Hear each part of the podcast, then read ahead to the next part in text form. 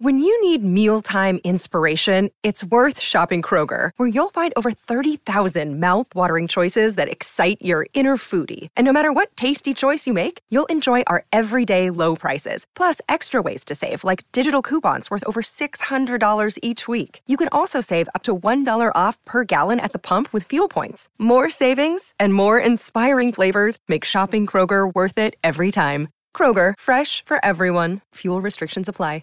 For a while, I actually thought I was white. I felt white. I knew I looked different, but didn't really notice it until kids started pointing it out. I think it was not until kindergarten or first grade, there was a more self awareness. I'm not like everybody else. I'm different. That's when I started to be like being Chinese is actually very beautiful. It was time for me to be proud of who I am It'd be such a shame for me to just hide a part of me. If you can't embrace who you are, how can you embrace others? So I think up to the day when I was able to be like, you know what? I'm just going to eat what I'm going to eat. I'm going to have small eyes. And you know what? I love it. I am Alice Hsu and I'm a modern minority.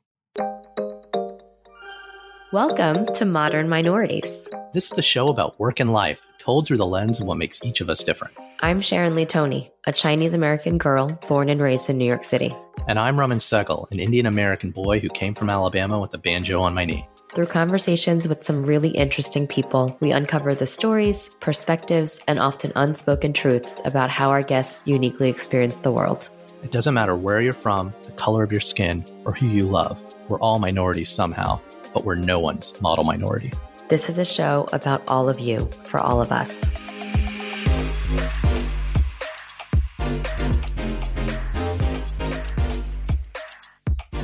Today, we're talking to a familiar voice that you might recognize.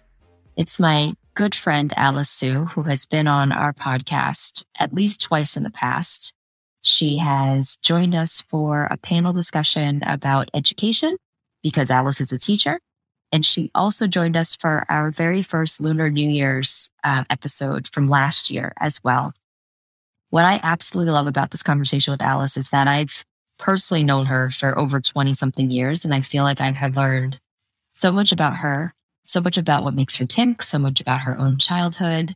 And we spent a lot of time talking about food, which is such a big part of heritage and such a big part of culture.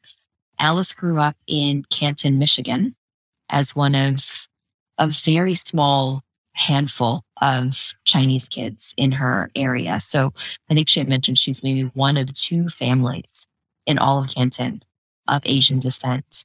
And her upbringing there really shaped how she felt about her own culture as she was growing up. And she tells us stories about bringing lunch to school and being made fun of because of just all the different flavors and shapes and colors and textures and aromas that probably came out of her bento box at the time, as many of you guys can probably relate to. And how she eventually, as she gets older and starts to realize that what makes her own identity unique and special is her connection to her culture how she starts to embrace that and how that becomes such a big part of who she is. What I found to be the most fascinating about this is by the time I had met Alice, she was already in her 20s. Alice showed up at our doorstep, kind of filling the space for an empty slot that we had in our apartment. So she was kind of subleasing from one of my roommates. And Alice stayed with us for summer. She almost every night cooked these incredible dinners and she would make home cooked meals and, and comfort food that her mom had made for her. So just these amazing Taiwanese dishes, tomato and egg over rice or steamed fish, or she'd just go all in and make like, you know, braised pork ribs and things like that. And first of all, I felt like we were the luckiest ladies in town because to have your roommate cook for you in your early 20s and have them be such gourmet meals was amazing. But secondly, it was just so interesting hearing Alice's upbringing because I had no idea that for a large part of her childhood anyway, she kept a lot of that hidden.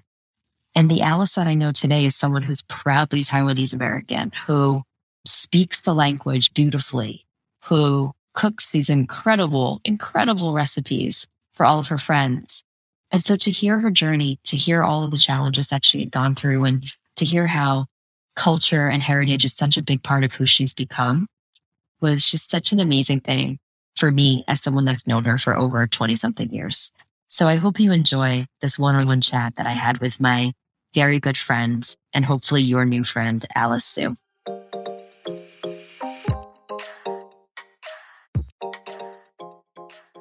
Hi, Alice. Thank you so much for joining us today. Hi, Sharon. Thanks for having me. Alice, I feel like we've had this conversation already. Because we technically have, um, but also because you've you've been on our show now at least twice, mm-hmm. making your cameo appearances, and I'm really excited because this is a first real sit down conversation where we're going to get to know you. So thank you. Yeah. Thank you for being here. You're welcome. And I've been having fun. Thanks for dealing with my terrible tech um, abilities it happens well. uh, in this modern day and age. Exactly. And Rum's not here with me today, so I'm flag solo, uh, which is always a dangerous thing. so, Alice, I've known you for over 20 years. We've known each other since college. And yeah, wow. And I feel like I feel like I'm going to learn so much about you, but I just want to like dive in. And I'm sure when people meet you for the first time, I bet they ask, Where are you from? And so, Alice Hsu, where are you from? I'm from Michigan. and how often do they ask you a follow up question of where are you really from? Oh, gosh like all the time. I mean, if it's a stranger who doesn't know me, mm-hmm. yeah, most likely they're going to ask, no, no, no, no, no. Where, where are you really from? Mm-hmm. And I'm like, do you really want to know the town I'm from? It's a town outside of Detroit. Michigan. no, no, no, no, no. Where are you really from? I'm like, my mom's womb. Oh my God. No, no, you you know what I mean. okay, where where is your mommy and daddy from? Right. Oh, right. that's what you want to know. Mm-hmm. Okay, my mom and dad are from Taiwan, and then you know, and then it proceeds. It proceeds. So mom and dad, mom and dad are from Taiwan. Yeah. How and when did they come to the U.S. and and why Canton? Like, how did that happen? How do they come to the US and why Canton? Ah, the million dollar question. Cause I'm like, why Michigan of all places? it's so cold here. Like, why not California? Right. Why not right. New York where all the sun is and cool people are? Exactly. My dad, my dad had the opportunity to come to the US because his oldest sister came to Michigan. Uh, she followed my oldest aunt on my dad's side had gotten married and her husband was a Ford engineer. So naturally of all places, they landed in where the big threes are, which is Michigan. And at the time, I think my dad, if my dad was not joking and was being serious, he didn't do that well in college. And I guess, you know, being competitive in most Asian countries, if you didn't do well in school, your future career, you know, will kind of just, you know, follow a certain calling. So I think naturally, um, coming to the US seemed like a better opportunity. Uh-huh. So my dad ended up following my aunt to Michigan. Um, I think he got himself enrolled in a business program at University of Detroit Mercy, took some business classes and decided, you know, he wanted to pursue the business or entrepreneur career. And mm-hmm. I think that's that's pretty much how he landed there. When did he meet your mom? My dad met my mom when they were in college. They're two years apart, so my dad's older. Mm-hmm. The story goes is my dad was helping one of his other sisters. So my dad is one of the youngest of six sisters. And my aunt was moving out of her dorm room. My dad was helping her. And then my mom was moving in to my aunt's dorm room. Uh-huh. So they uh-huh. didn't know each other. And I think it was just in passing of that, my dad was just helping move and then just made a pass on my mom, I guess. I was like, oh, you're moving into my sister's room. How are you? My name is blah, blah, blah. nice to meet you. I'm Mr. Charming. Let's go out. Total, totally hitting on Fresh the, meat. yeah, the fresh meat in school. Exactly. Good for your dad. So this was this was back in Taiwan. So they they met Mhm. in Taiwan. Yep.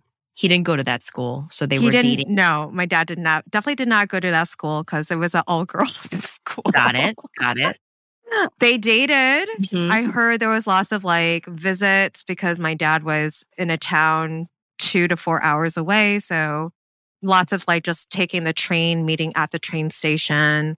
My dad making fun of my mom, not knowing where my dad was. My dad's like secretly sitting on a bench watching my mom trying to look for my dad. Oh, Yeah.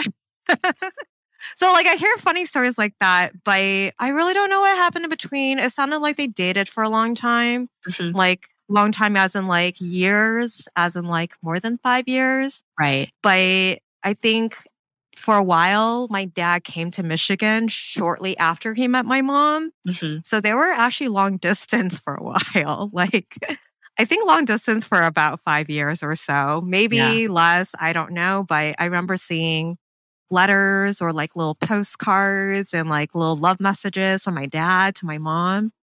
So I think they dated long distance and they didn't see each other much. I think one day my mom was like, When are you coming back? I need to get married. Like, hello. It's been five years. She's Yeah. like, I'm in my late 20s. That is really old for Right. someone in Asia. Yeah. Come get me now, or I'm going to go meet someone else. Yep. So I think my dad took that cue, hopped on a plane.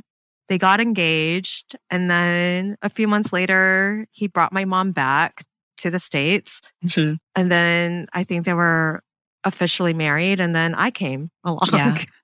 And I don't know anything about Canton except that it is spelled the same as Canton, China. yeah. Uh, otherwise, I've never been there.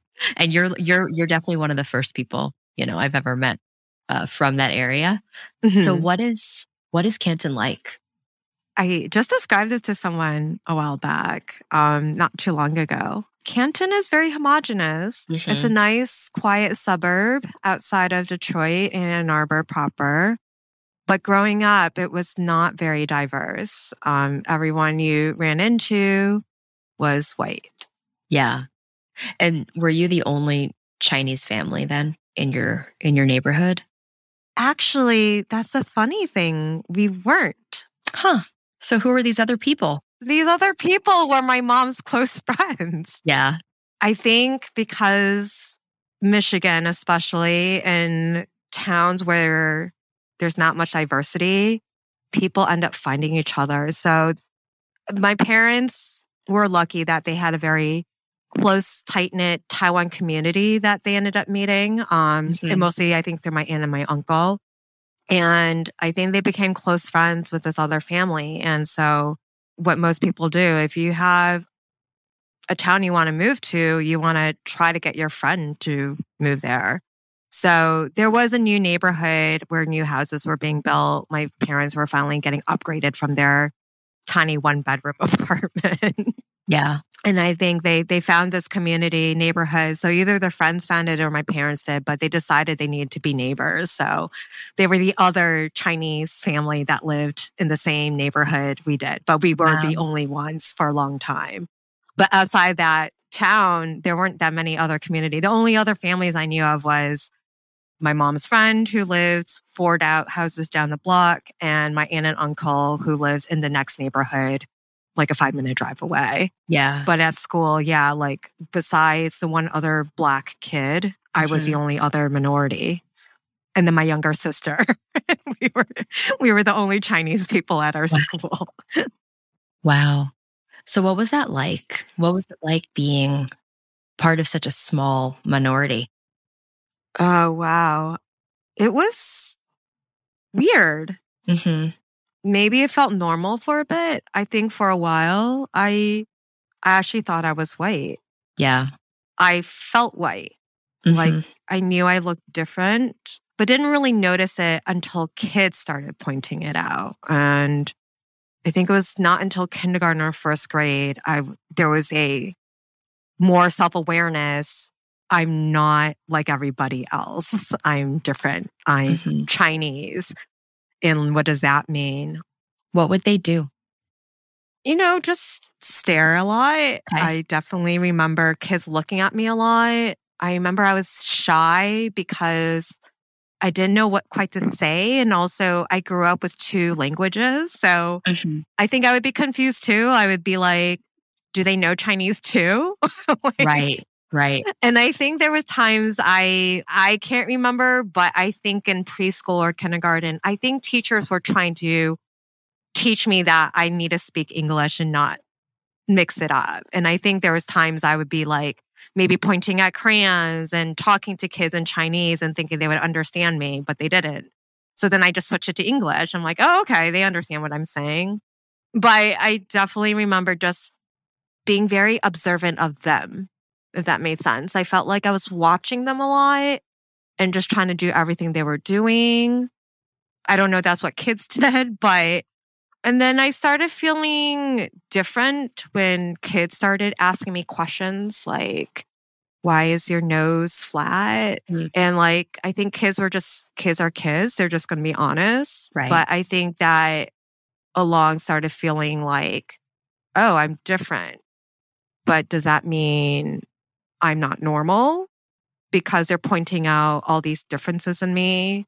Um, my eyes, you know, there's lots of times the kids are like, why are your eyes so small? Or like, like, why don't you open up your eyes? And I'm like, my eyes are open. Yeah.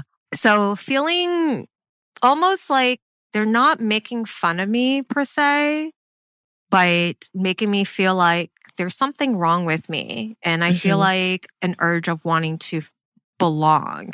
Yeah. And I felt like I didn't quite belong. And knowing that from a younger age, I knew I was a kid. I knew I liked to play with dolls or like I liked to color like all the kids. But I just always felt like there was something off. Like either kids wanted to play with me and talk to me, or if they did talk to me, it was like they were asking me questions that just felt kind of like, why are you asking me these questions? Why, why can't we just play? Sure.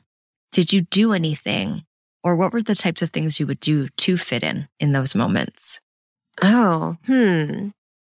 I think I would try to, like I said, I was observing them a lot. So I would try to, I guess, in a way, simulate what they're doing. Or, Yeah. you know, they're playing with Barbie dolls. I also needed a Barbie doll and I needed, I wanted blonde hair. You know, I, I wanted a pink dress. um, I wanted to eat American food. I remember one of my memories was like the lunch, the cafeteria.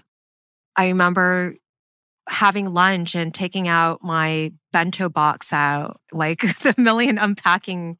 Like I had my soy milk box, I had my steamed bun with the black soybean paste, and then kids were like looking and staring and watching me carefully, like I'm opening a Christmas present. Mm-hmm. And then lo and behold, they're like, what's that? I'm like, steamed bun. And then they're like, is it good? I'm like, yeah. I'm like, you want a bite? And then they take a bite and they're like, ew, gross. And then I would bite into it. I'm like, it tastes good to me. And then, and then one kid one day was just like, oh, look at Alice. She's eating poop from her Oh. butt. So mean. I remember that moment. I was so mortified. Like, oh my God, I can't eat my mom's lunch anymore. Like, yeah. my life is going to be like this every day. Like, whatever I'm going to take out of my lunchbox, they're going to be curious about it. Mhm. And then they're going to not like it. And then they're going to make fun of me. And so I just didn't like that feeling. I remember I was crying and I came home. I think my mom got it the next day or the next week. She like bought all these Lunchables. I don't know if you guys know what Lunchables are Yeah. Yeah. made by Kraft, but it's, you know, like basically Ritz crackers and salami Yeah. and It's like whatever. the most unhealthy. yeah. I mean, but back then it tasted so, good. As a kid, I loved it. Totally. Yeah. As a as a mom today, I'm like, we, you can't have a Lunchable again, honey. But yes, as a Yeah, as no. a kid, they were the best. So good. And um, oh yeah, the Capri Suns. I remember I was like, oh, I'm cool now. The Capri Sun coolers. I mean, they were really good too. But Yep. Yep. and I loved all the Asian food, but I just that was the one thing um, I think I just like I cannot go to school with this lunch. They are just going to rip me apart. As a kindergartner or first year old, I'm like, this just can't happen. Yeah. Which is so weird because it's just food. Like people can eat whatever they want. And I don't know, like people who are different, you just, if people don't know, they're just going to find anything to make you feel terrible. Right. And that's kind of a little bit of the rhythm I got in elementary school. There was lots of moments of bullying I dealt with or just the mean comments about my facial features. So I had good memories, but a lot of my memories are of me being different and how I could try to not, how not to embrace my Chinese self Mhm. and how to just be as white and be as an American as they are. So I could just survive. Right. Yeah, that's so interesting. The food thing is often what we hear from our uh, other guests. Mm-hmm. That is such a defining factor, right? Like, because that in many ways is representing home. You're bringing a piece of home into school Oh, because yeah. it's something that your mom made. And it, when you're from a different culture, you're going to be bringing in different types of food. And it's often, it's that element that can create that difference between people. And, and that really kind of is a cause of stress. So your mom starts to buy Lunchables. How long does this go on before she's like, Alice, I'm, we're not doing this every day. Like, or does it just kind of continue from there? You know, I think it went on for a bit. I Yeah? think also at some point, maybe buying this was expensive. So they, my oh. parents bought into like just buying the lunch package at school. Like Oh, you can yeah. get pizza, you can get hot dogs. Yep. I remember there was sloppy Joe days. I Yeah. loved sloppy Joe days because like just never tasted something so good. And we never got this at home. but my parents are probably like the nutritional factor, just Right. like just so shocked. But like if that's what it takes to keep our daughter from being bullied or being made mm-hmm. fun of her food, so be it. Right. Right. I think as I got a little bit older, I think slowly I allowed my mom to like include food that was just not as noticeably weird Mhm. or strange, Mhm. where I would just learn to eat it really quickly or discreetly Yeah. just so I could enjoy it and just in my own peace. But What kinds of things do you remember from that period? the foods that my mom would pack me, Yeah. huh? I remember that like tongyobing. It's like uh, the scallion pancake. Yeah. Yeah. So that would be something that she would pack. I mean, sometimes she would pack peanut butter jelly sandwiches, which is not very Chinese. No, those are actually not Chinese at all. Just so you know, that's not Chinese. no, no, no. But I think those are the few times like to kind of mix it up so people would get confused. Yeah. But no, the steamed buns was definitely a staple. Like I, I really, I really love steamed buns. They were my favorite. Mhm. We just had to be careful to not fill it with the, the black bean paste. Sure. So that the meat fillings was, you know, a little bit more easier, more palatable because it looks like meatballs. Sure. Yeah. And then the soy milk. Yeah, the Mhm. carton soy milk was so yummy. I Mhm. remember that would go in there. And oh, the tea eggs. Oh, tea eggs. So good. Yeah, Taya done. Yeah. Yep. That was a little weird. I'm not going to lie. They're brown. So people. They're brown and the eggshell cracks, you know, that will mm-hmm. show. So it has that marbled look. And kids are just like, why is your egg black or brown? They're supposed to be white. They're used Yeah. to like the hard boiled eggs. so that seemed kind of like, okay, hard boiled eggs are easy, but no, it's a it was a tea egg. Right. but that would still get comments. But but yeah, that was um those are easy, easy. Oh wow. I'm just like, I need to make that. I need to pack that for my own lunch. Yes. now. Make some tea eggs for me, Alice. Yeah. Oh, and then there's like this thing called pork floss, 肉松. Oh, yeah. Yeah. It's like this dried pork flake. So my mom would be creative with like that would either go in the buns or like actually as a sandwich. Mhm. But like, you know, you just filled it instead of peanut butter and jelly. It's with like the pork flakes Right. in the middle Yeah. was whatever sauce or I don't know how she glued it together. Um, Really mayonnaise. I've seen it on like sandwiches with mayonnaise. okay. Yeah. The thing about pork floss is it looks like furry, furry, what would you say? Almost like furry pipe cleaners, right? Yeah. I mean, they're kind of. I mean, they're they're they're they're chopped up, so it's not like as long as a pipe cleaner, but they kind of look like that. And I can see how, I can see how, like to, to you know, to an, a kid, a, uh, like you know, middle of America, Canton kid, Alice is bringing in these brown eggs one day. Yeah. She's got she's got steam buns with some kind of poo like filling, and now she's furry Yeah. pipe cleaners. Yeah. Like, what is going on in that house? I know. Yeah. Oh yeah, and and um uh dried seaweed. Dried Oh, seaweed, yes. which is Oh, now good. like such a popular snack for like non-Asians Totally. apparently. Still mainstream. But yeah, the seaweed and you know, it looks like black paper or you know, like you get Mhm. one stuck on your tooth and then it's like Right. but yeah, those are really um yeah, that was my basic lunch. Really yummy. I later eventually, you know, getting to high school, I was more confident, like whatever, fuck these. Oh, sorry, can I swear on here? You can you can say whatever you want on the show. F these kids. I'm gonna eat whatever I want. I, um, but yeah, as a younger kid, it was really, really hard. Yeah, lunch was just unbearable. I think there was lots of times I actually sat by myself because Aw. The kids didn't want to eat with me or just they would just would not stop saying things so the teacher would be like you're just going to sit over here by us Yeah. Yeah. I remember you telling me a story a long time ago Mhm. about this must have been kindergarten, but it was early in your elementary school experience where uh-huh they enrolled you in ESL, yeah even though you weren't tested to be in ESL and you weren't an immigrant.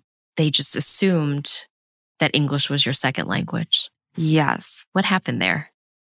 i don't know i mean they may they may have tested me because they had to show proof Uh-huh. but I remember first grade, this lady, and again, I knew her because the Chinese community was super small. Um, I went to Chinese school. So whoever you knew that was Chinese would just all show up on Saturdays and gather, but lived really far apart. But I remember there was this lady, I can't remember her name, but she came into my class. I recognized her from Chinese school. Mhm. And she says, Oh, my teacher, Mrs. Mason, she's like, You're going to go with her for, you know, 30 minutes or however long. You'll miss this much of class. And all the kids are like, Why can't we go? We want to miss class. And I'm like, Okay. I was like, Just go with a nice lady. I'm like, All right. She brings me into this room. And I'm like, What are we doing? And she's like showing me flashcards and, you know, what is this picture?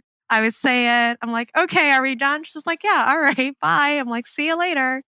I had no idea what we're doing, but I'm like, all right, I just got one on one time with this lady looking at flashcards and, you know, like I get to play with these smelly markers. And there's, I remember this mango. She's like, what's the name of this fruit that you smell? I'm like, mango. She's like, oh, my mango. I'm like, mango, mango. She's like, mango. I'm like, all right.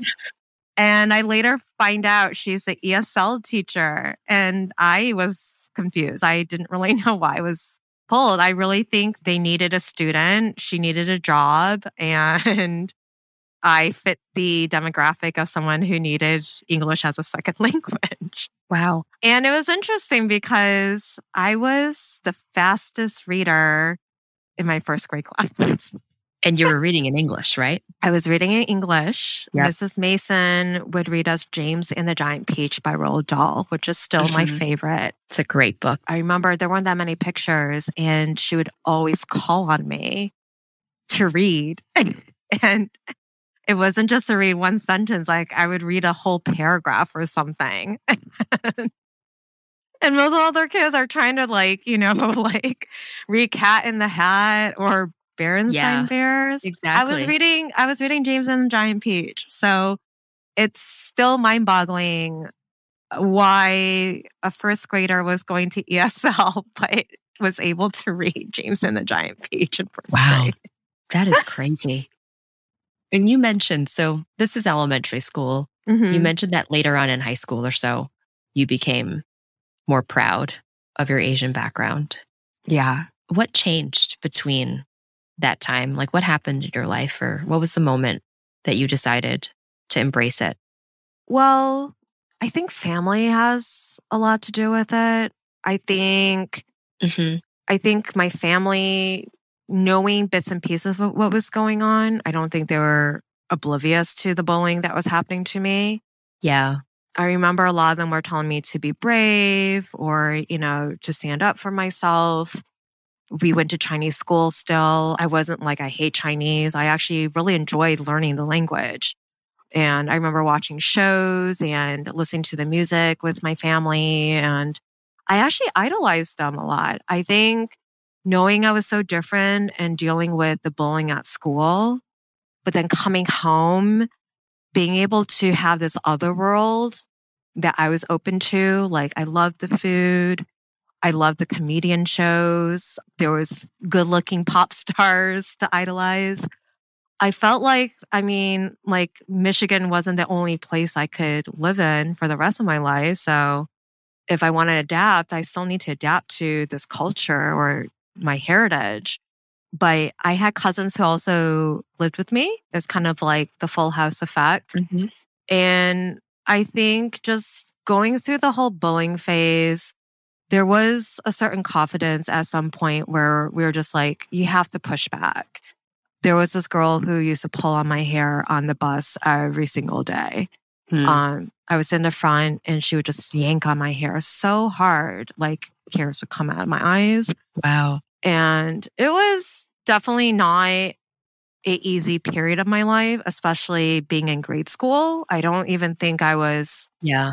I this wasn't first grade. I was I was a six year old. Mm-hmm. I remember being very very upset about it. I think my parents actually pulled me out of that school and enrolled me into private school because of that.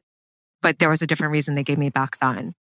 But I think once I got to middle school, just started just being more confident in my own skin. I think I learned who my friends were mm-hmm. and who your friends would accept you for who you are. I think that's when I started to be like, you know what? You know, being Chinese is actually very beautiful. You know, people's ignorance, you know, they don't know.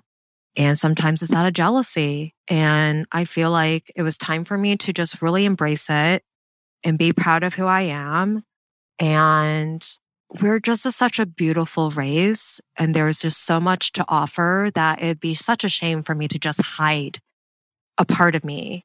And I mean, physically, I, I just look Chinese. So mm-hmm. I think if you, if you can't embrace who you are, it's almost like, how can you embrace others? So I think understanding a little bit more of who I am being accepting of my culture, being accepting of my food, not being embarrassed about it, I think uh-huh. came along a feeling of like relief or like feeling free. Sure. I was like trying to keep up of like, I need to be like them. I need to have blonde hair. And I feel like it was always me imitating or me being somebody else who I wasn't. Mm-hmm. And I think up to the day when I was able to be like, you know what? I'm just going to eat what I'm going to eat. I'm going to have small eyes. And you know what? I love it.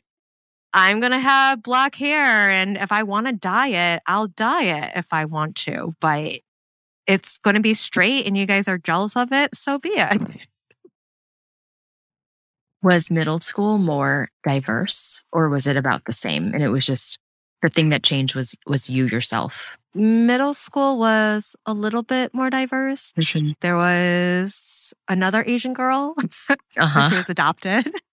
So that's that's two hundred percent more diverse. Yeah, there was a few other black kids, so it wasn't just one black um, kid. Uh-huh. It was a few other black kids. Okay, and I think, oh yeah, and then there was a sprinkling of Indians. Mm-hmm. So yeah, it was a little bit more diverse, but for the most part, it was still very very white. Yeah. Um, it wasn't until I got to high school where it got a little bit more diverse, but more diverse as in I was still one of the few East Asians. There was a few more Chinese that showed up, but the majority of the Asians were actually Indians. So more of my friends were Indian that were of my Asian friends than of yeah. somebody else that was Chinese, other than my sister and my cousins. Interesting so fast forward, you know, there's high school, there's college. I could, mm-hmm. we kind of knew each other in college because we went to the same. Yeah, uh, we didn't go to the same school. We we were in the same sorority, so we sort of knew each other. But you arrived in New York and you needed a place to live. At the time, I was literally in a one bedroom. I think it was originally a one bedroom, right? It was only supposed to be a one bedroom, one bedroom, one bathroom apartment that we were sharing with amongst four girls. Hmm. True story, right? Yeah. And so our roommate who was living in the living room was doing something. I forgot what it was. Was she going away for the summer? I think she was wanting to save up for the summer or like, yeah, was in limbo of deciding on something. And so was subletting for the summer. Right. So she was going to be gone for a couple months. I can't remember. I feel like she went somewhere. I just can't remember what she was doing. our our living room spot opened up and I posted this open vacancy. I wouldn't even call it a vacancy. I posted this like 500, not even 500, like 200 square foot space in our living room for anybody that wanted to to check it out and you showed up. Yep. And you had just moved from Michigan at the time Mm-hmm. and you joined our little crew and it was you and then me and two other two other Asian women as well that we had kind of well actually no you didn't know the other two did you I didn't. No, they were your roommates, but we've gotten right. really close. yes we definitely became really close but one of my first memories of you so I didn't I, I didn't know you very well No. I just kind of knew who you were and stuff and I come home one day and of course so this little apartment is always a mess because there's way too many people for way too little space. And it's four women in their 20s and like literally we all have the same schedule. It's, it was like the silliest thing. When i look back on it now as, a, as as like more of a grown up i'm like i would have organized this so that i was living with people with different schedules. Like maybe there's a bartender you know and maybe somebody that only works on the weekends. But we all had nine to five jobs so we would all wake up around seven o'clock.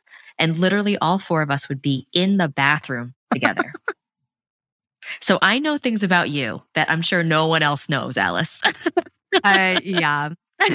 and it will stay that way. and vice versa. Exactly. But like all four of us in the bathroom together, sometimes sharing the shower. Anyway, Oh. um, and all of that. So very, very intimate relationships. And I came home from work one day and the house had been cleaned, like kind of top to bottom, as if someone's mom had come.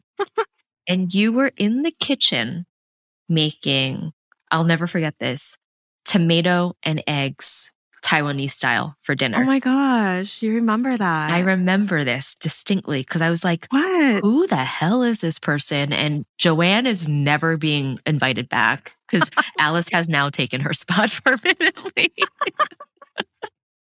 So, jo- Joanne, if you're listening, I had a moment where I was like, no, you have officially been replaced, Joanne. But it's funny hearing you talk about the earlier time of your life because when you showed up, I feel like you were so in tune with your Taiwanese side. Like, I actually. I actually would have probably pegged you as being a little bit fobby, even. Just with like, especially from a food perspective, but like you were into a lot of, and I guess maybe it wasn't just Taiwanese because I, cause I feel like you were also really into K-pop and, but you were really into like Asian culture and, and really embracing that. I'm just curious, like, where in your journey did some of that come into play where like you became someone who literally would just like move into some new apartment in New York and just start cooking Taiwanese food every night. I mean, it was so great. Every night you would like, maybe not every, but like a couple times a week, you were totally making dinner for us and just, you were like the Taiwanese mom none of us ever had. Like it was amazing. I know. I was like, I was your private chef. You really were. Yeah. And, and, and maid and all of that. Like you'd be like making our beds for us and stuff. So um, yeah, it's really weird that you bring that up. I never saw myself as being super fobby and super Taiwanese, but yeah, I think it's really weird. It could have gone both ways, right? I grew up in Michigan, so I could Yeah. have been this like total opposite of like I'm a banana, like just Yeah. I'm yellow on the outside but white on the inside. right. And for a while, yeah, I felt like that. I wanted to deny my Chinese roots when I was at school. But when I was home, I was just so Chinese.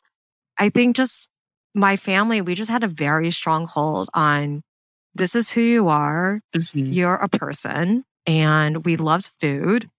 So going back to the food, I just, my grandma, my mom, my dad, my aunt, everyone was just such a good cook.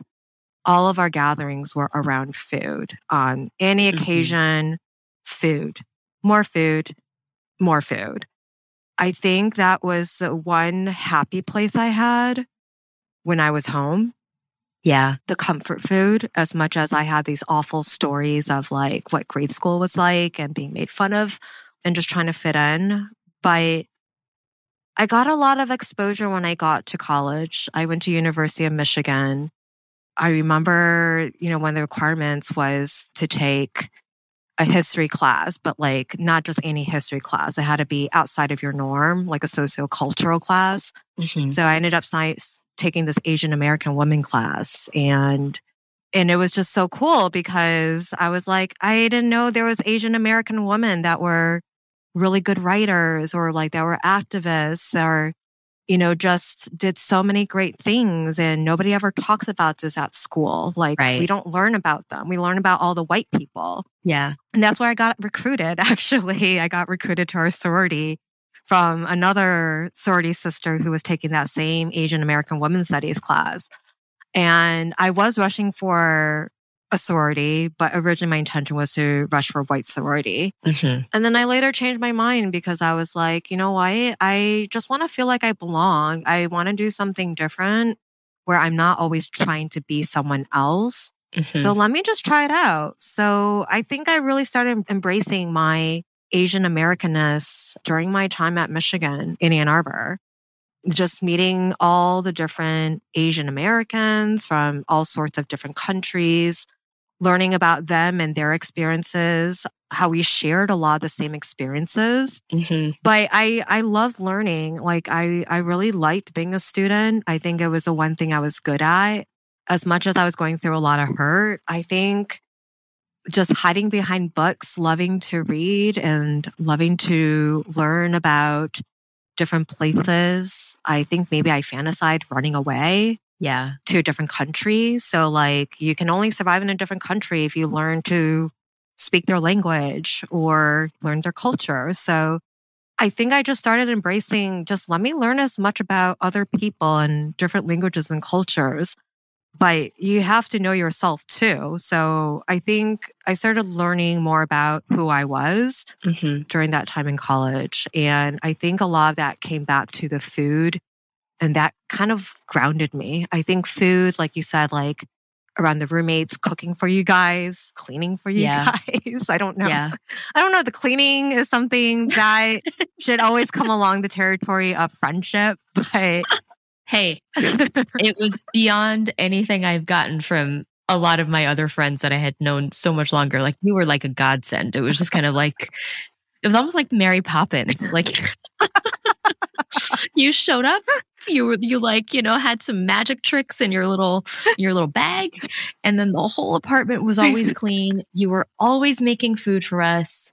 You like found ways to do really tacky things like play board games and oh, movie nights and like you were that person. But I just remember, I always just remember all of the meals that you made, and they were mostly Taiwanese meals. Like, you know, you were really doing some home cooking for us in in the deepest way. Yeah, And- I think maybe because I missed home. And Mhm. so, so cooking something is a way to get that. yeah. And yeah, like I also, I will say, I, I hate ripping on Chinatown, New York's Chinatown, but it's all you're going to. Cantonese and like it, Yeah. there was not good Taiwanese food. So the only way to get good Taiwanese food, if I craved it, was to make it. To make it yourself. I think, yeah. you know, cooking for one, cooking for yourself is never fun. So why not like cook for my friends? And we were all poor anyway. So we were we were so broke. yeah, so right. the only way to share our wealth, you know, like if it's not buying gifts, is to, I guess, in my way, my love language is by sharing my food. Yeah. I I forgot about that because yeah, we were at a place where Postmates and all that didn't even exist back No. then. Uber Eats, Uh-uh. right? So No. it would be either going out to a restaurant in New York City, Yeah. which is like way too expensive. Yeah. I remember going on dates just to get free dinner. Yeah, Yeah, I'm saying I'm admitting to that now. but like that would be one way to get dinner, or Mhm. you would have to make your own food. Yeah. But there was like not a lot of Not a lot of options. No. Mm-mm. And not a lot of food options too, because we live downtown. right, right. And this was like right after September 11th. Mhm. And so, Everything was. Lots of- closed. yeah, that was a whole different city back then. Yeah. Um, Wow. Yeah. The other place to get food was happy hour. That's right. Free That's right. drinks and then maybe Free like a free pizza, hors d'oeuvre, cocktail, Exactly. weenie, hot dogs. Exactly. Exactly. or like it depended on where you worked, but where I worked, you would get free dinner after 9 p.m. Oh my God. 9 p.m. You- You have to like convince yourself to work late to get I would have to be, I'd be in the office till after nine because I'd get a free cab home and I'd be able to like order sushi for delivery or something. Insane. The things that you do when you're 20 nothing and broke, right? Yeah. So, can we talk about personal life for a sec? Sure. when you think about relationships, right? And you think about culture and because that's such a it's such a core of who you are and such a core of, of how you share with people.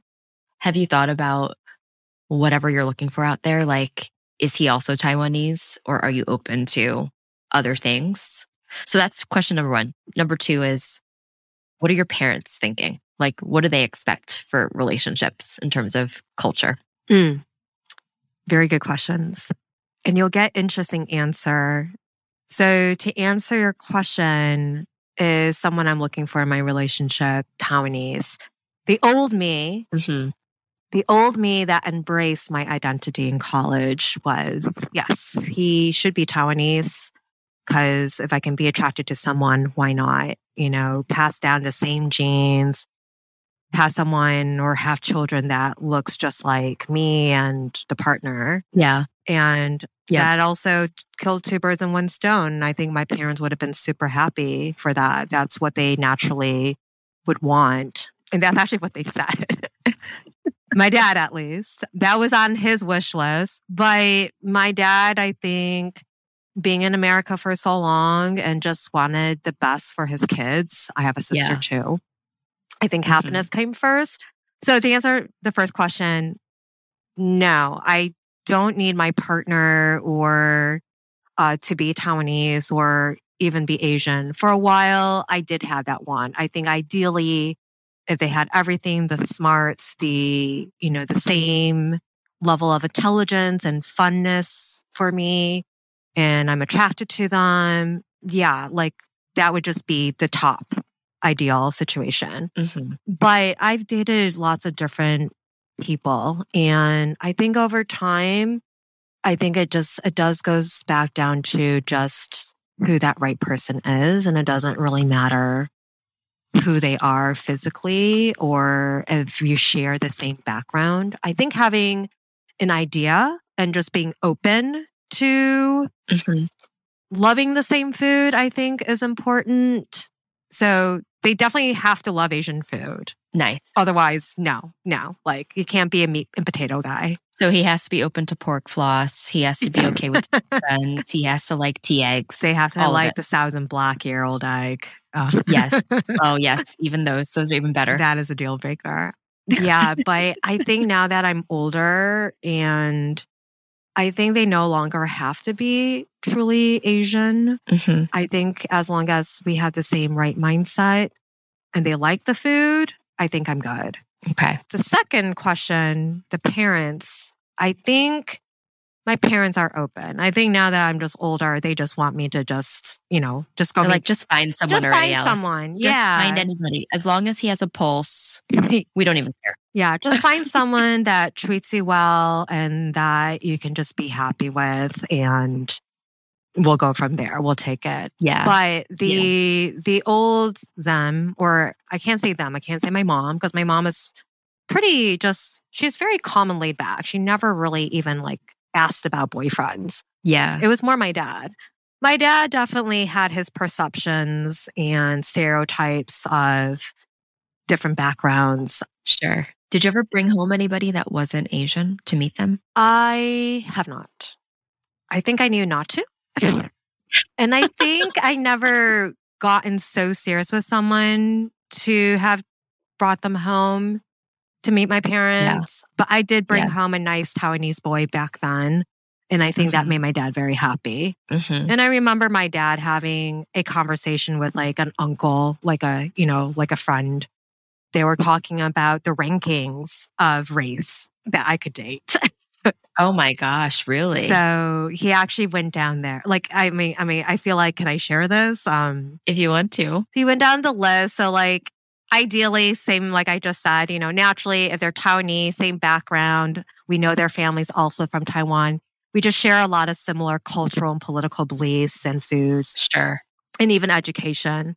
But he says, like, I know, I know that's a lot to ask, especially like we grew up in Michigan, right? You know, you can't just like have mm-hmm. her marry the only other Taiwanese American. Right. And he can't be ugly because he's also my dad's vain too. So Wow. That's a tall order. Taiwanese and good looking. my Okay, dad's like, you know, criteria. like it's like you're allowed to be picky. You can be picky. You know, I'm not gonna lie. We we have good looks in our family, so you're allowed to.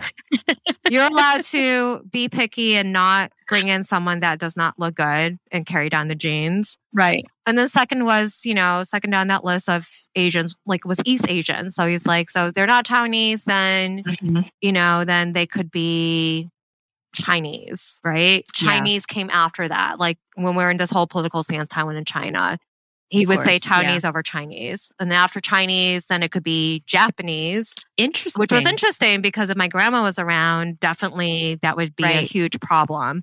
Yeah, my grandparents would be like, no. Yeah. Japanese would have been lower on that list. Right. So Japanese came. And so, you know, we love Japanese food. You know, Japanese has a huge, Mhm. really influenced Taiwanese culture as well.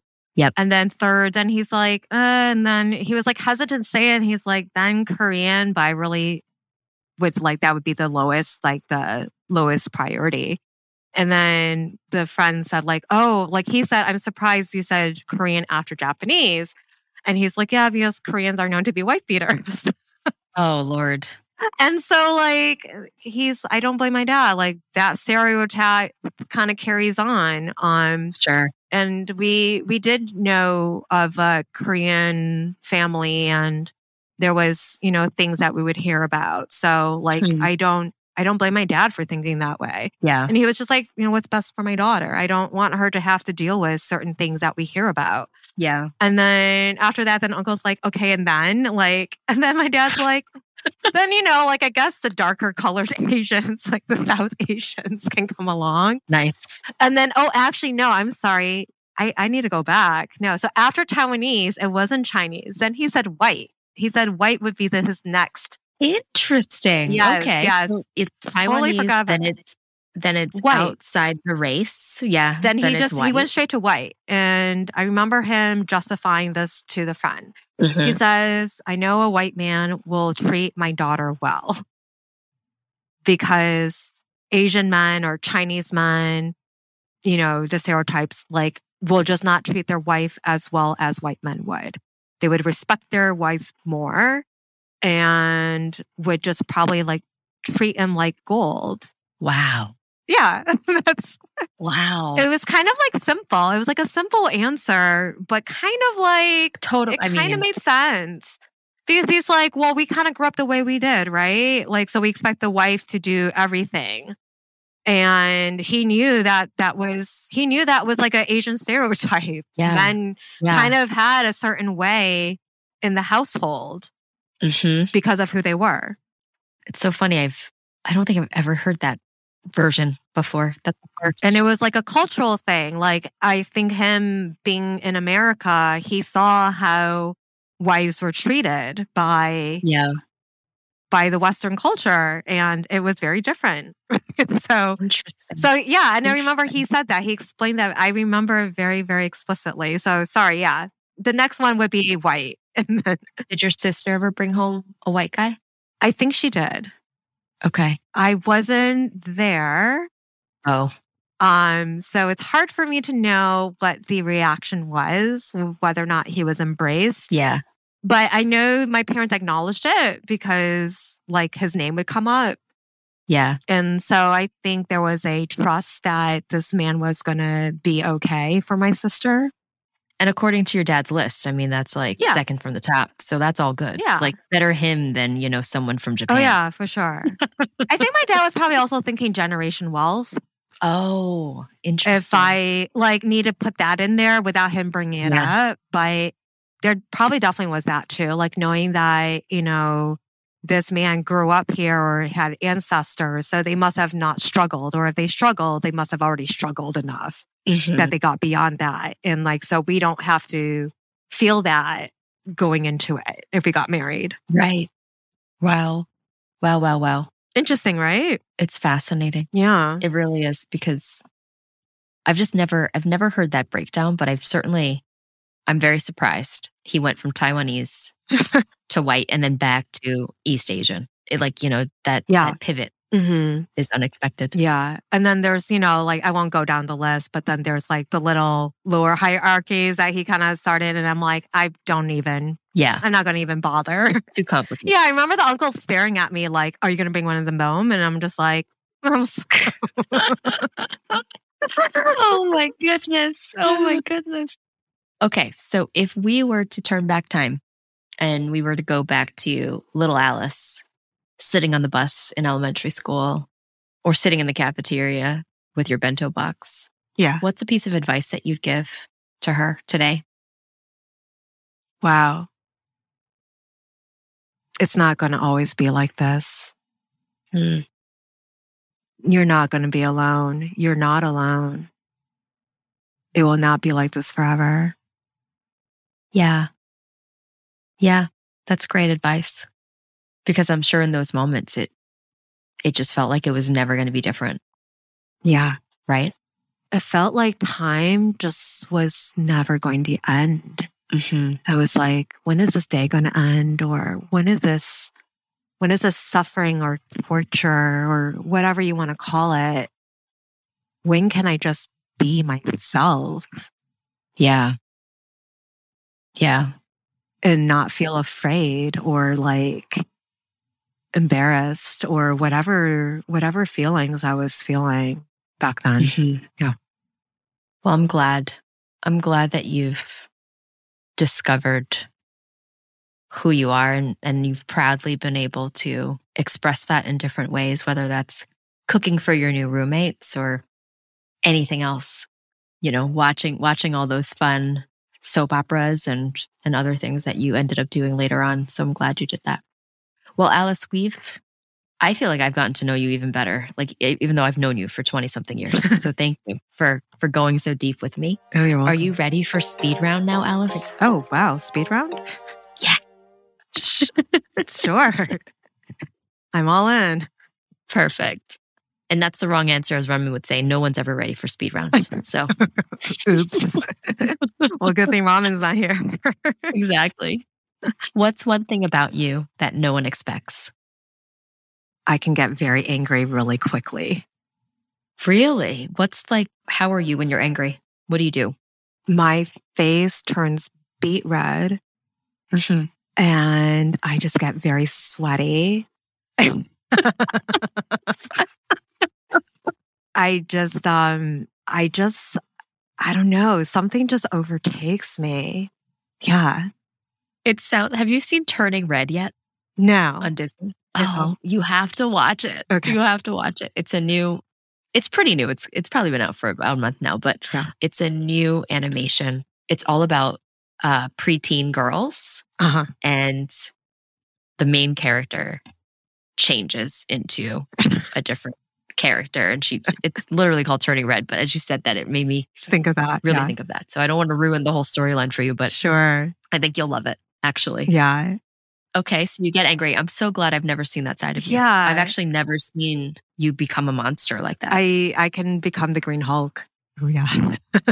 I believe it i believe it what is um what's a book movie or television show with characters that you can relate to Huh. This one I feel like I might get stuck. This is rapid fire. Full House? nice who are you in full house Oh God. You're DJ Tanner. Oh. You're totally DJ. No, right? I'm totally not DJ Tanner. Oh, who are you? Who are you on that show? Interesting. I don't know. Uncle Joey. I have no idea. What? I don't think there's a character for me in there, but I just think my life was kind of growing up, kind of like the full house effect. That's funny. no, Uncle Uncle Joey doesn't sleep on the couch. No. Which one of them sleep on the couch? Nobody. Nobody. they all have bedrooms in that house. They have a big enough house. That's true. That's true. Um, what is your favorite mom dish? Oh gosh, wait, hold on. Can we go back? Amelie. Yeah, yeah. The movie, if I had to choose movie, Amelie. Okay. like I just feel like that's that was totally me. Like just wanting to go around and do nice things that like makes no sense. and I have other priorities, but I know I just gotta do something really nice. beautiful. It's a beautiful movie. I love it. So, what is your favorite mom dish? oh. Well, you already know it, Sharon. I made it for you. Tomato and egg over rice. Yeah. That's that's the Mama Hsu special. yes, I would say that would be, although my mom doesn't make that very often anymore. Oh, This last trip I made, I went home for Christmas. My new favorite mom dish is yo fen. It's tiny sticky rice. mm, yeah. It is so good. What does she put in it?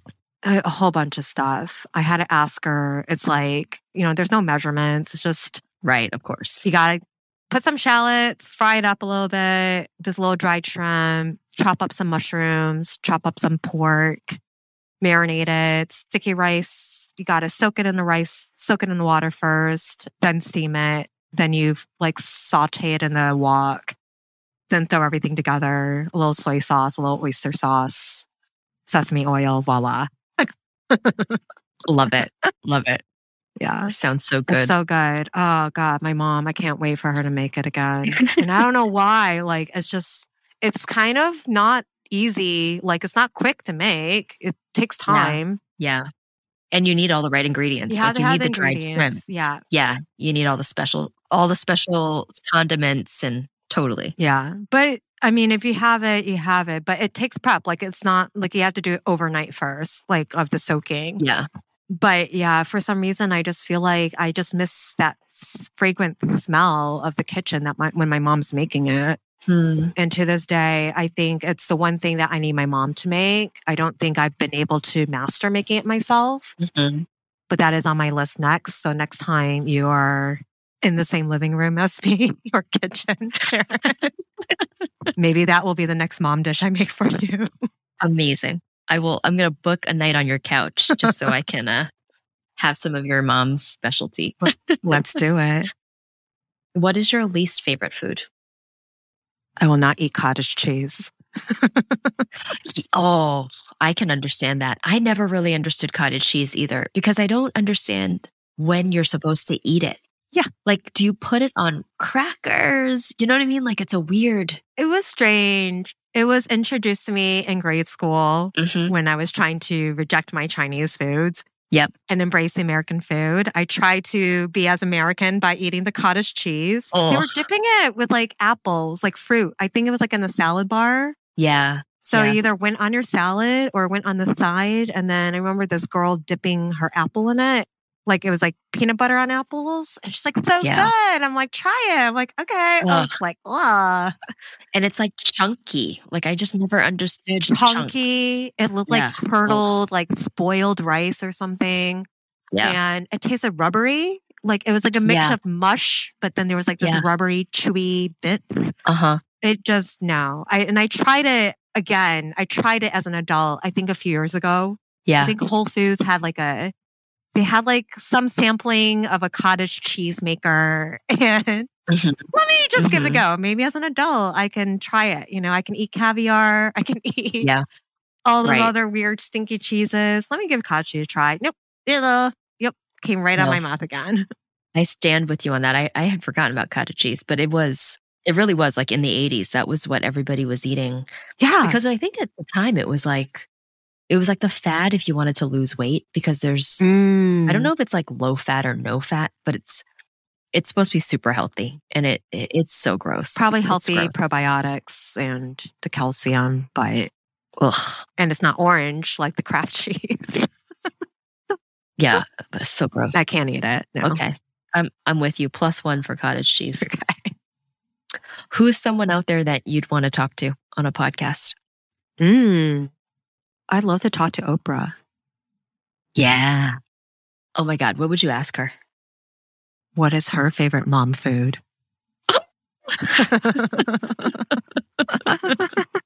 I feel like we could Google that and find it somewhere. I'm going to find you. I'm going to find sure an article. I'm sure she's she's probably talked about it.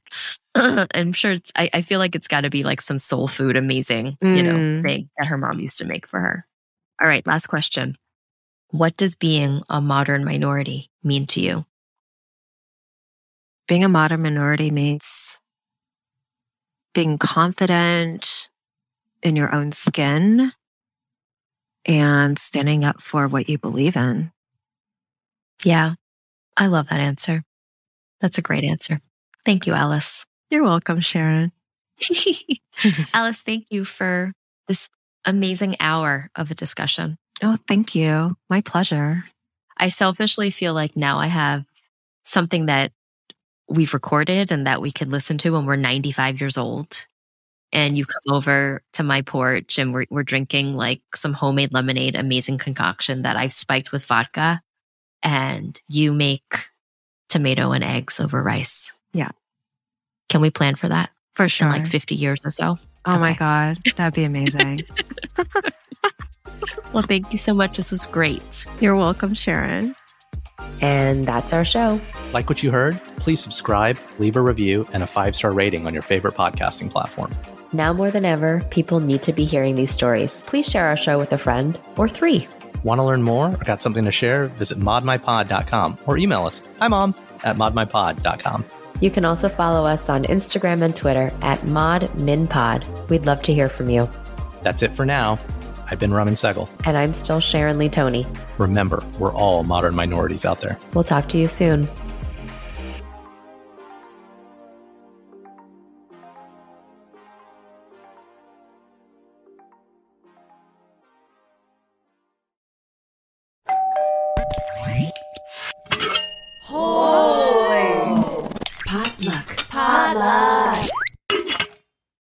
Judy was boring. Hello. Then Judy discovered ChumbaCasino.com. It's my little escape. Now Judy's the life of the party. Oh, baby, Mama's bringing home the bacon. Whoa, take it easy, Judy. The Chumba life is for everybody. So go to ChumbaCasino.com and play over 100 casino style games. Join today and play for free for your chance to redeem some serious prizes. chumba ChumbaCasino.com. No purchase necessary. Void where prohibited by law. 18 plus terms and conditions apply. See website for details.